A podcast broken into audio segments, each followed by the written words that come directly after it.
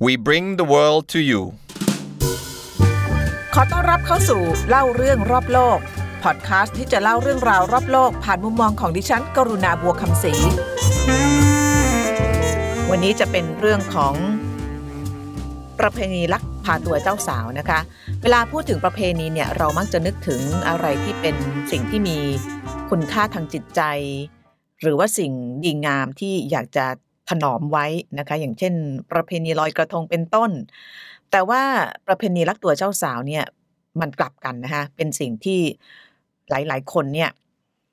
อยากจะให้มีการยกเลิก แล้วก็มองนะคะว่าเป็นการเหยียดความเป็นมนุษย์ โดยเฉพาะริดรอนสิทธิเสรีภาพของผู้หญิง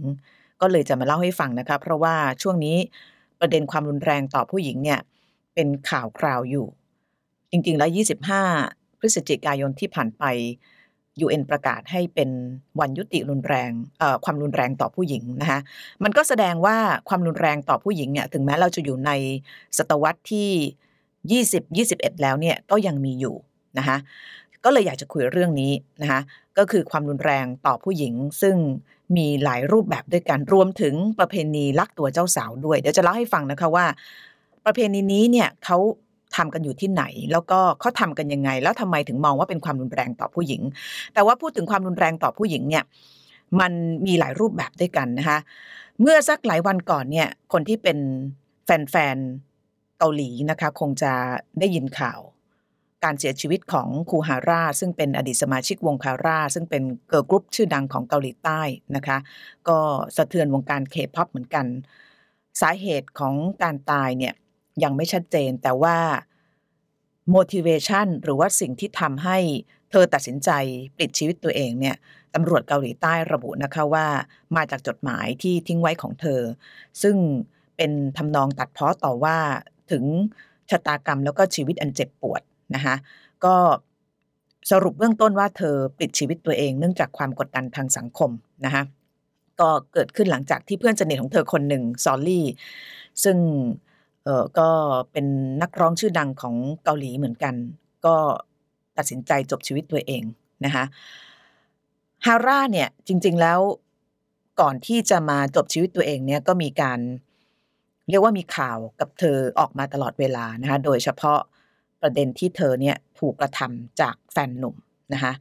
เมื่อปี 2018 เนี่ยมีคลิปวิดีโออันหนึ่งจากกล้องวงจรปิดเนี่ยแสดงให้เห็นถึงอดีตแฟนเก่าของเธอคนหนึ่ง กำลังขู่เธอนะคะว่าถ้าเกิดฮาร่าไม่ยอมทำอะไรบางอย่างเนี่ยเขาจะปล่อยคลิปวิดีโอระหว่างที่ทั้งสองกำลังมีเซ็กกันในโลกออนไลน์นะคะซึ่ง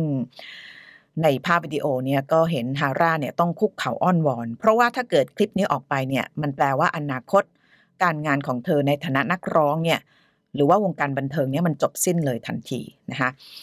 พอเป็นข่าวใหญ่ปั๊บเรื่องนี้เนี่ยผล ออกมาปรากฏว่าต้นสังกัดของฮาร่าตัดสินใจยกเลิกสัญญาณกับเธอ แทนที่คือแฟนเนี่ย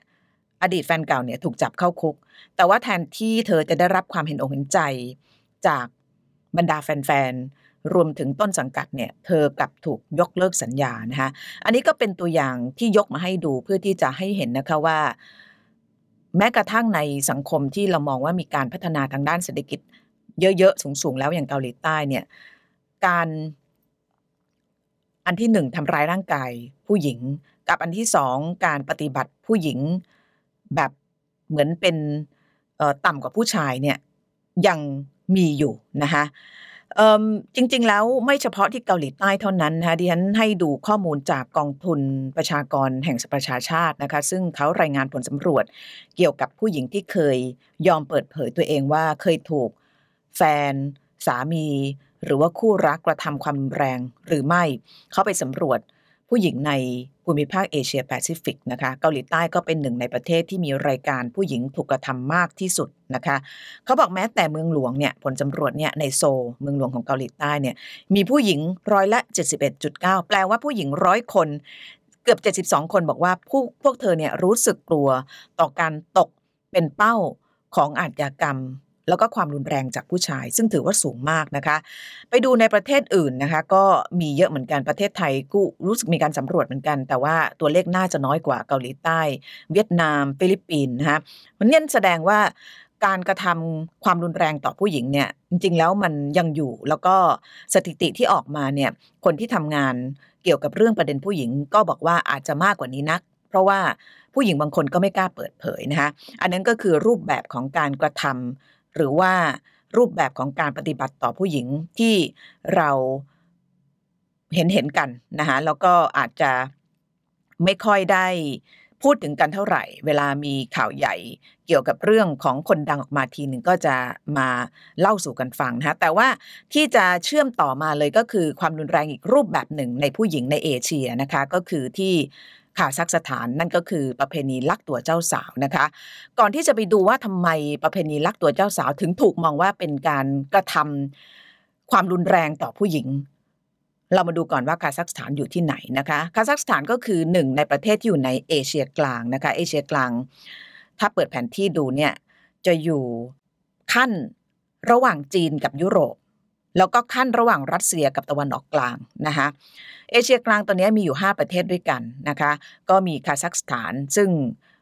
เป็นเป้าหมายของเราในวันนี้จะจะเล่าให้ฟังนะคะมีคาซัคสถาน มีอุซเบกิสถาน เติร์กเมนิสถาน เคอร์เกิสถาน แล้วก็ทากีชิสถานนะคะทั้งหมดเป็นสถานหมด ก่อนเนี่ยทั้ง 5 สถานเนี่ย เป็นหนึ่งในเส้นทางสายใหม่นะคะเพราะว่าอย่างที่บอกเนี่ยขั้นระหว่างจีนกับยุโรป ตอนนั้นเส้นทางสายใหม่คือการติดต่อค้าขายระหว่างตะวันออกกับตะวันตกใหญ่ ๆ ก็คือจีนกับยุโรปนะคะอดีตเนี่ยตรงนี้เคยเป็นดินแดนที่รุ่งโรจน์มากในเส้นทางสายใหม่เฟื่องฟูนะคะแต่ว่ามาซบเซาในช่วงศตวรรษที่ 19 ช่วงนั้นเนี่ยจักรวรรดิรัสเซียเรืองอำนาจนะคะแล้วก็ยึดครองเอเชียกลางทั้งหมดเอเชียกลางที่พูดก็คือ 5 สถานเนี่ยนะคะเป็นพื้นที่กันชน ป้องกันการลุกรานนะคะถ้าใครมีแผนที่เปิดดูนะคะสถานทั้ง5เนี่ยจะมีจีนอยู่ข้างถ้าเรามองตรงนี้จีนอยู่ข้างขวา มีอิหร่านอัฟกานิสถานในปัจจุบันนะคะล้อมรอบอยู่ เพราะฉะนั้นตอนนั้นจักรวรรดิรัสเซียเนี่ยก็ใช้พื้นที่ตรงนี้เป็นเขาเรียก buffer zone หรือว่า buffer land ในการที่จะป้องกันประเทศต่างๆ ที่อยู่ขอบขอบสถานเนี่ยมารุกรานตัวเองนะคะ ภายหลังปฏิวัติรัสเซียในปี 1917 เนี่ย เอเชียกลางก็กลายเป็นส่วนหนึ่งของสหภาพโซเวียตนะคะ แล้วก็ตอนนั้นเนี่ยรัฐบาลโซเวียตก็มีการขีดเส้นแดนขึ้นใหม่ ตอนนั้นรัฐบาลโซเวียตเนี่ยเขาปกครองด้วยระบอบสาธารณรัฐนะคะก็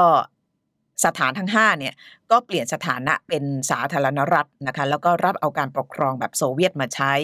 แล้วก็มีการใช้ภาษารัสเซียเป็นภาษากลางนะคะ ซึ่งภายใต้ยุคที่จักรวรรดิรัสเซีย แล้วก็ต่อมาถึงสหภาพโซเวียตเนี่ยเอเชียกลางเนี่ยซึ่งเคยรุ่งเรืองจากการอยู่บนเส้นทางสายใหม่เนี่ยก็ซบเซานะคะเพราะว่าถูกปิดจากโลกภายนอก อันนั้นก็คือเล่าให้ฟังว่าที่เราไปคือคาซัคสถานนะคะว่า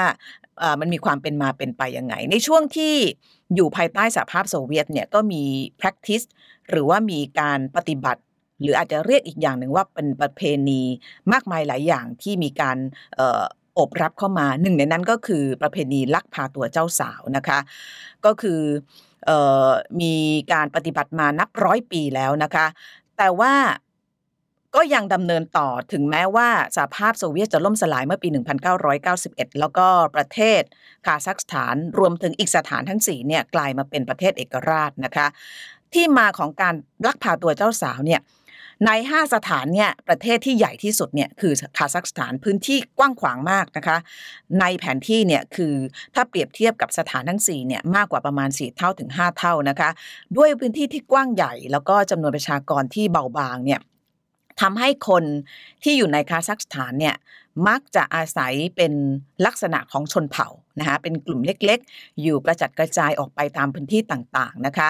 การอยู่แยกกันแล้วก็การตั้งเผ่าเนี่ยจริงๆ แล้วก็มีในแอฟริกามีอะไรนะคะแล้วก็ในในคาซัคสถานเนี่ยการอยู่แยกกันแล้วก็อยู่พื้นที่ที่แบบมีพื้นที่อาณาบริเวณของตัวเองเป็นเผ่าตัวเองเนี่ยมันก็นำไปสู่ความเกลียดชัง แล้วก็การแข่งแย่งชินดีระหว่างเผ่านะคะ เพราะฉะนั้นวิธีหนึ่งที่เขาใช้การ ใช้กันในช่วงนั้นเพื่อที่จะเขาเรียกอะไรกลืนเผ่าอีกเผ่าหนึ่งนะหรือว่าเอาชนะอีกเผ่าหนึ่ง ก็คือการแต่งงานกับผู้หญิงข้ามชนเผ่านะคะ กลายเป็นสัญลักษณ์ของการเอาชัยชนะของคนในแถบนี้ในยุคก่อนเนี่ยนะคะ เพราะว่าการจะได้แต่งงานกับผู้หญิงข้ามชนเผ่า หมายถึงว่าสมมติดิฉันเป็นเผ่า A นะคะแล้วมีผู้ชายอยู่เผ่า B เขาอยากจะกลืนเผ่า A เนี่ย ก็มาแต่งงานกับผู้หญิงเผ่า A นะคะแล้วก็ความที่ลักษณะของสังคมที่ชายเป็นใหญ่เนี่ยทำให้เผ่า A เนี่ยอาจจะถูกกลืนกินไปในที่สุดนะคะอันนี้ก็คือวิธีการที่มีการใช้กันนะคะเป็นการเรียกตีเอาดินแดนนะโดยการใช้ผู้หญิง แล้วก็ถ้าเกิดแต่งงานข้ามชนเผ่าได้เนี่ยก็จะถือว่าเป็นการได้ครอบครองดินแดนหรือว่าได้ชัยชนะนั่นเองนะคะ แต่ว่าการแต่งงานข้ามชนเผ่าในช่วงนั้นเนี่ย มันไม่ได้เกิดด้วยความยินยอมพร้อมใจนะ เพราะว่าพอเป็นศัตรูกันแข่งแย่งชิงดีกัน เพราะนั้นวิธีที่จะทำได้ ก็มีวิธีเดียว นั่นก็คือต้องไปลักพาตัวหรือว่าขโมยตัวผู้หญิงคนนั้นไปนะคะก็เลยกลายเป็นเขาเรียกรากเง่าหรือว่าแนวปฏิบัติ ไม่อยากเรียกประเพณีเนาะเวลา เราพูดว่าประเพณีเนี่ยมักจะนึกถึงสิ่งที่มันสวยๆ งามๆ หรือว่ามีคุณค่าจะลงใจน่าจะทำต่อ เอาเรียกเป็นแนวปฏิบัติแล้วกันนะคะเพราะนั้นแนวปฏิบัติของการขโมยตัวผู้หญิงเพื่อไปแต่งงานเนี่ยก็ดำเนินมาจนกระทั่งถึงทุกวันนี้นะคะทุกวันนี้ยังมีอยู่นะคะถึงแม้ว่าจะถูกทำให้เป็นเรื่องผิดกฎหมายแล้วก็ตามนะคะเพราะว่าแนวคิดที่มันฝังรากลึกก็คือ แนวคิดที่ยึด วัฒนธรรม แล้วก็ยึดชายเป็นใหญ่เนี่ยทำให้แนวปฏิบัตินี้ยังมีอยู่ต่อมา ดิฉันมีข้อมูลที่น่าสนใจมากนะคะก่อนที่จะไปดูข้อมูลตรงนั้นเนี่ยตอนนี้การลักพาตัวเจ้าสาวในคาซัคสถาน แล้วก็ในหลายประเทศอย่างเอธิโอเปียก็มีนะคะยังมีอยู่ แล้วก็จะมี 2 แบบก็คือแบบขัดขืนแล้วก็แบบยินยอมนะคะเเป้าหมายก็คือการรวบรัดตัดตอนพิธีการแต่งงาน หรือว่าบางทีพ่อแม่ไม่อนุญาตก็ไป ไปขโมยตัวเจ้าสาวมาเลยเคุณการกรอนที่ผู้สื่อข่าวของเราเนี่ยที่ไปคาซัคสถานเนี่ยก็ไปพูดคุยกับผู้หญิงสองคนนะคะ คนหนึ่งเนี่ยเเหมือนกับมีแฟนนะคะมีแฟนแล้วแฟนจะต้องกลับประเทศ แล้วก็พ่อแม่ของผู้หญิงเนี่ยก็ไม่อยากให้คบกันนะเพราะว่ายังไงก็ต้องแยกกัน ผู้ชายก็เลยตัดสินใจลักพาตัวผู้หญิงไป เพื่อที่จะบังคับไกลๆให้ครอบครัวเนี่ยสามารถที่จะ ยกลูกสาวให้ตัวเองได้ เพราะว่าก็ถือว่าลักพาตัวไปและอาจจะมีความสัมพันธ์กันแล้วพ่อแม่ก็ต้องยินยอมพร้อมใจนะคะอันนั้นก็เป็นวิธีหนึ่งนะคะ แล้วอีกเคสหนึ่งเนี่ยก็น่าสนใจมาก เพราะว่าก็เป็นการลักพาตัวเจ้าสาวเหมือนกัน แต่ว่าผู้หญิงที่ถูกลักพาตัวเนี่ยก็ยินยอมพร้อมใจ ก็เพราะว่าแม่ของตัวเองเนี่ยก็ถูกวิธีนี้มาเหมือนกันนะคะก็อย่างที่บอกเนี่ยตอนเนี้ย มันมีทั้งแบบขัดขืน แล้วก็ยินยอมพร้อมใจ ส่วนหนึ่งเนี่ยเพราะว่าผู้หญิงบางคนเนี่ยรู้สึกว่าถ้าเกิดตัวเองขัดขืนเนี่ยแล้วมันมีประวัตินะคะว่าเคยถูกลักพาตัวหรือเคยคบแฟนหรืออะไรก็ตาม แล้วก็อาจจะไม่สามารถหาคู่ครองได้นาคตเพราะว่าเหมือนกับมีมนทินไปแล้วนะคะ ก็เป็นเป็นแนวปฏิบัติที่ที่ที่ทำกัน แต่ว่าบรรดาคนที่ ทำงานเรื่องสิทธิสตรีเนี่ยเขาก็บอกว่าจริง ๆ แล้วมันก็เป็นวัฒนธรรมเชิงสัญลักษณ์ที่ยอมรับไม่ได้ในโลกสมัยใหม่นะคะผู้ชายเนี่ยแทนที่จะไปจูงมือผู้หญิงแบบดีๆ แล้วก็ไปจดทะเบียนสมรสเนี่ยแต่ว่าต้องการจะรวบรัดตัดตอน ก็ไปรวบตัวผู้หญิงเอาแบบนั้นเนี่ยนะคะ ก็เป็นการริดรอนสิทธิของผู้หญิงอย่างชัดเจนนะคะ จริง ๆ แล้วมันมีเรื่องลึกมากกว่านั้นนะคะอย่างที่บอกเนี่ยคือวัฒนธรรมนี้หรือว่าแนวปฏิบัตินี้เนี่ยมันมีมานานนะคะแต่ว่าหลังๆเนี่ยรัฐบาลของคาซัคสถานเนี่ยทำให้เป็นเรื่องผิดกฎหมาย เพราะว่ามันเกิดเรื่องแบบนี้ขึ้นค่ะ เขาบอกว่าในคาซัคสถานเนี่ยผู้หญิงหนึ่งในห้าเป็นผู้หญิงสมมติแต่งงานแล้วเนี่ยหนึ่งในห้าเนี่ยแต่งงานโดยวิธีการถูกลักพาตัวไป โดยอาจจะขัดขืนหรือว่ายินยอมก็ตามนะคะเอ่อแล้วก็หลายครั้งเนี่ยการลักพาตัวเนี่ยไม่ได้ลักพาตัวไปแบบแบบแบบปกตินะคะเด็กผู้หญิงบางคนเนี่ยอายุต่ำกว่า 19นะะแล้วก็ถูกลักพาตัวไปแล้วหลายครั้งเนี่ยผู้ชายที่ลักพาตัวไปเนี่ยข่มขืนพวกเธอนะคะข่มขืนพวกเธอ เพื่อที่ว่าจะได้ทำให้ผู้หญิงคนนั้นเนี่ยมีตราบาปตรามนทิน แล้วก็ไม่กล้า ที่จะปฏิเสธการแต่งงานกับผู้ชาย เพราะว่าถูกข่มขืนมีมนทินไปแล้ว แล้วก็ถ้าเกิดยังเป็นสังคมเมืองไทยก็เป็นนะใช่ไหมยังยังมีเขาเรียก prejudice หรือว่าความลำเอียง หรือว่าความรังเกียจกลุ่มคนที่อาจจะถูกลวนลามทางเพศ หรือว่าถูกข่มขืน ถือว่าเป็นผู้หญิงไม่บริสุทธิ์แล้วอะไรแล้ว เพราะฉะนั้นผู้ชายจำนวนมากที่ลักพาตัวเจ้าสาวไปเนี่ยก็จะใช้วิธีการข่มขืนผู้หญิงเพื่อที่จะ ประทับรอยมนทิน ไม่ให้ผู้หญิงเนี่ยจากตัวเองไปไหน แล้วก็บรรดาพ่อแม่เนี่ยก็ต้องจำใจยอมให้ลูกแต่งงานด้วยนะคะนี่คือหนึ่งในปัญหาของการลักพาตัวเจ้าสาว ที่บรรดาองค์กรเอกชนเนี่ยพยายามจะรณรงค์ให้ยกเลิก เพราะว่ามันมีเรื่องแบบนี้เข้ามานะคะอันที่สองที่เป็นประเด็นแล้วอันนี้ก็อยู่ในรายงานขององค์การสหประชาชาติว่าด้วยเรื่องของประชากรเนี่ยเขาบอกว่าเจ้าสาวจำนวนมากที่ถูกลักพาตัวไปเนี่ยอายุต่ำกว่า 19 ปี ซึ่งยังเป็นวัยที่ไม่สามารถ ตัดสินใจเรื่องอนาคต หรือว่าครอบครัวได้อย่างรอบคอบนะคะจริง ๆ แล้วมันก็เป็นการบังคับขืนใจผู้เยาว์นะคะแต่ว่าเนื่องด้วยมันเป็นประเพณีเป็นแนวปฏิบัติที่ทำกันต่อๆมาเนี่ยพ่อแม่บางรายเนี่ยก็อาจจะละเลยสิทธิข้อนี้ของผู้หญิงไปนะคะแล้วก็วัฒนธรรมชายเป็นใหญ่เนี่ยทำให้บางทีพ่อแม่เนี่ยเเห็นแก่หน้าตาตัวเอง หรือว่าคิดว่าอนาคตของลูกสาวเนี่ยดีกว่า ถ้าเกิดมีผู้ชายมาดูแลมากกว่า ที่จะให้เด็กผู้หญิงเนี่ยต้องเป็นมนทินไปตลอดชีวิตนะคะเพราะฉะนั้นแนวปฏิบัติแบบนี้เนี่ยในช่วงหลังๆ จริง ๆ แล้วก็อาจจะมีในช่วงโบราณด้วยนะคะที่ลักพาตัวเด็กอายุต่ำกว่า 19 ไป แล้วก็ไปข่มขืนแต่ว่าในสมัยใหม่เนี่ยมันก็มีคนประท้วงเสียงดังขึ้น มีการตั้งกลุ่มตั้งองค์กรนะคะ แล้วจนกระทั่งเมื่อปี 2013 หรือว่า 6 ปีที่แล้วเนี่ย ทางรัฐบาลคาซัคสถานก็ตัดสินใจที่จะออกกฎหมายนะคะ ห้ามแนวปฏิบัติในการลักพาตัวเจ้าสาว แบบขัดขืนนะคะ แต่ว่าแบบยินยอมเนี่ยที่ผู้สื่อข่าวลงไปเมื่อไม่กี่เดือนที่ผ่านมาเนี่ยยังมีการทำกันอยู่ ก็คือแบบยินยอมก็คือว่าเป็นแฟนกันนั่นแหละแล้วจะแต่งงานกันนั่นแหละแต่ว่าอาจจะไม่มีเงินให้สินสอดหรือว่า พ่อแม่อาจจะยังไม่ยินยอม โดยสมัครใจร้อยเปอร์เซ็นก็มาลักพาตัวไปจะได้รวบรัดตัดตอนขั้นตอนอะไรไปนะคะแต่ว่าแบบขัดขืนเนี่ยเขาบอกว่ามันมีน้อยลงแล้ว เพราะว่าทำให้เป็นเรื่องผิดกฎหมายในปี 2013 นั่นเองนะคะ แล้วก็เขาเชื่อว่าในช่วงที่ผ่านมาเนี่ยมีเด็กผู้หญิงที่ต่ำกว่าอายุ 19 ปี เกือบ 20,000 คนนะคะที่ถูกคิดแนบหรือว่าถูกลักพาตัวไป ในแต่ละปีนะคะในแต่ละปีเพื่อที่จะไปเป็นเจ้าสาวของบรรดาผู้ชาย ที่คิดว่าตัวเองมีอำนาจเหนือกว่าผู้หญิงนะคะก็จริงๆแล้วก็เป็นเรื่องที่ดีนะคะที่ในที่สุดประเพณีหรือว่าแนวปฏิบัติที่ทำมาเป็นร้อยร้อยปีเนี่ยถูกทำให้เป็นเรื่องผิดกฎหมาย นั่นก็คือการลักพาตัวเจ้าสาวแบบขัดขืน แต่ว่าแบบยินยอมยังสามารถทำได้อยู่ก็ถือว่าเป็นการสมยอมกันนะคะแล้วก็มีอีกงานวิจัยหนึ่งที่น่าสนใจมากเลย เขาไปสำรวจเด็กผู้หญิงคือเป็นหมื่นคนที่ถูกลักพาตัวไปแต่ละปี แล้วก็ไปแต่งงานเนี่ยส่วนใหญ่ก็จะต้องยินยอมพร้อมใจอยู่กับผู้ชายคนนั้นเนี่ยเขาบอกว่าลูกที่ออกมาเนี่ยนะคะน้ำหนักของเด็กที่เกิดจากเจ้าสาวที่ถูกลักพาตัวเนี่ย มักจะน้อยหรือว่าต่ำกว่าเกณฑ์นะคะทางหมอที่เขาทำการศึกษาเรื่องนี้ในคาซัคสถานเนี่ยเขาบอกว่ายังไม่สามารถหาสาเหตุได้แน่ชัดนะคะแต่ว่าแอดซูมหรือว่าอนุมานเอาว่าอาจจะเกิดจากความทุกข์หรือว่าความเครียดของแม่ ที่ถูกลักพาตัวไป โดยที่เธอไม่ได้ยินยอมนะคะแล้วอาจจะถูก ข่มขืนหรือว่าถูกบังคับขืนใจ แล้วก็ต้องใช้ชีวิตกับคนที่พวกเธอไม่ได้รักนะคะ เพราะฉะนั้นเด็กๆที่ออกมาจากแม่ที่ถูกลักพาตัวไปเนี่ยก็จำนวนมากเป็นเด็กที่มีปัญหาในเรื่องสุขภาพนะคะแล้วก็อาจจะ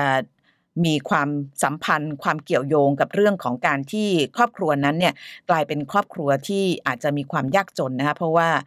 แต่งงานโดยไม่ยินยอมพร้อมใจแล้วถูกบังคับตั้งแต่อายุยังน้อยนะคะไม่สามารถดูแลตัวเองได้ ก็ส่วนใหญ่จะเป็นครอบครัวที่อยู่ในกลุ่ม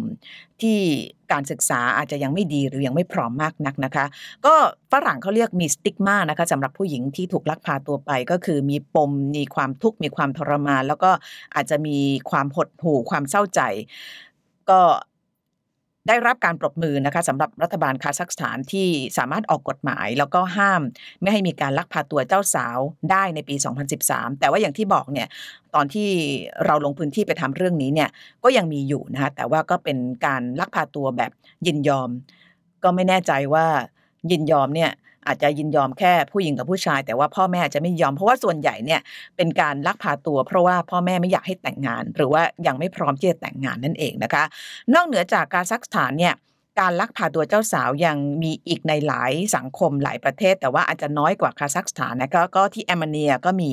ในแอฟริกาก็คือที่เอธิโอเปีย แล้วก็ที่ South Africa นะคะก็เป็นเรื่องของภาพสะท้อนอันหนึ่งเกี่ยวกับเรื่องของ ความรุนแรงต่อผู้หญิง วันนี้เราพูดเฉพาะในเอเชียนะคะถึงแม้คาซัคสถานจะอยู่ในเอเชียกลางก็เป็นส่วนหนึ่งของเอเชีย ก็มาในหลายรูปแบบนะคะเรียงไล่มาตั้งแต่เรื่องของนักร้องเกาหลีนะคะที่โดนบูลลี่ แล้วก็โดนทำร้าย จากแฟนหนุ่มนะคะจนต้องฆ่าตัวตาย เพราะว่าสังคมไม่เข้าข้างเธอ ทั้งๆทที่เธอเป็นคนถูกกระทำนะคะแล้วก็ถ้าไปดูสถิติดูตัวเลขมากมาย แม้แต่ประเทศไทยเนี่ยเราก็เห็นนะคะว่าผู้หญิงจำนวนมากเนี่ยยังถูกลวนลามในที่ทำงาน ยังถูกทุบตีโดยผู้ชาย ยังถูกกระทำยังถูกอะไรต่างๆ นานาจากผู้ชาย ก็ถือว่า ทั้งหมดทั้งปวงเนี่ยเขาสรุปเอานะคะว่ามันมาจากสิ่งที่มันฝังรากลึก ในสังคมเอเชีย นั่นก็คือความคิดในเรื่องของชายเป็นใหญ่ ซึ่งนำมาสู่การกระทำแล้วก็การปฏิบัติกับผู้หญิงแบบนี้นะคะ ก็เนื่องในวันยุติความรุนแรงต่อสตรีในปีนี้ก็เล่าเรื่องนี้ให้ฟังนะคะ แล้วก็ปีหน้าหวังว่าสถิติหรือว่าประเพณีวัฒนธรรม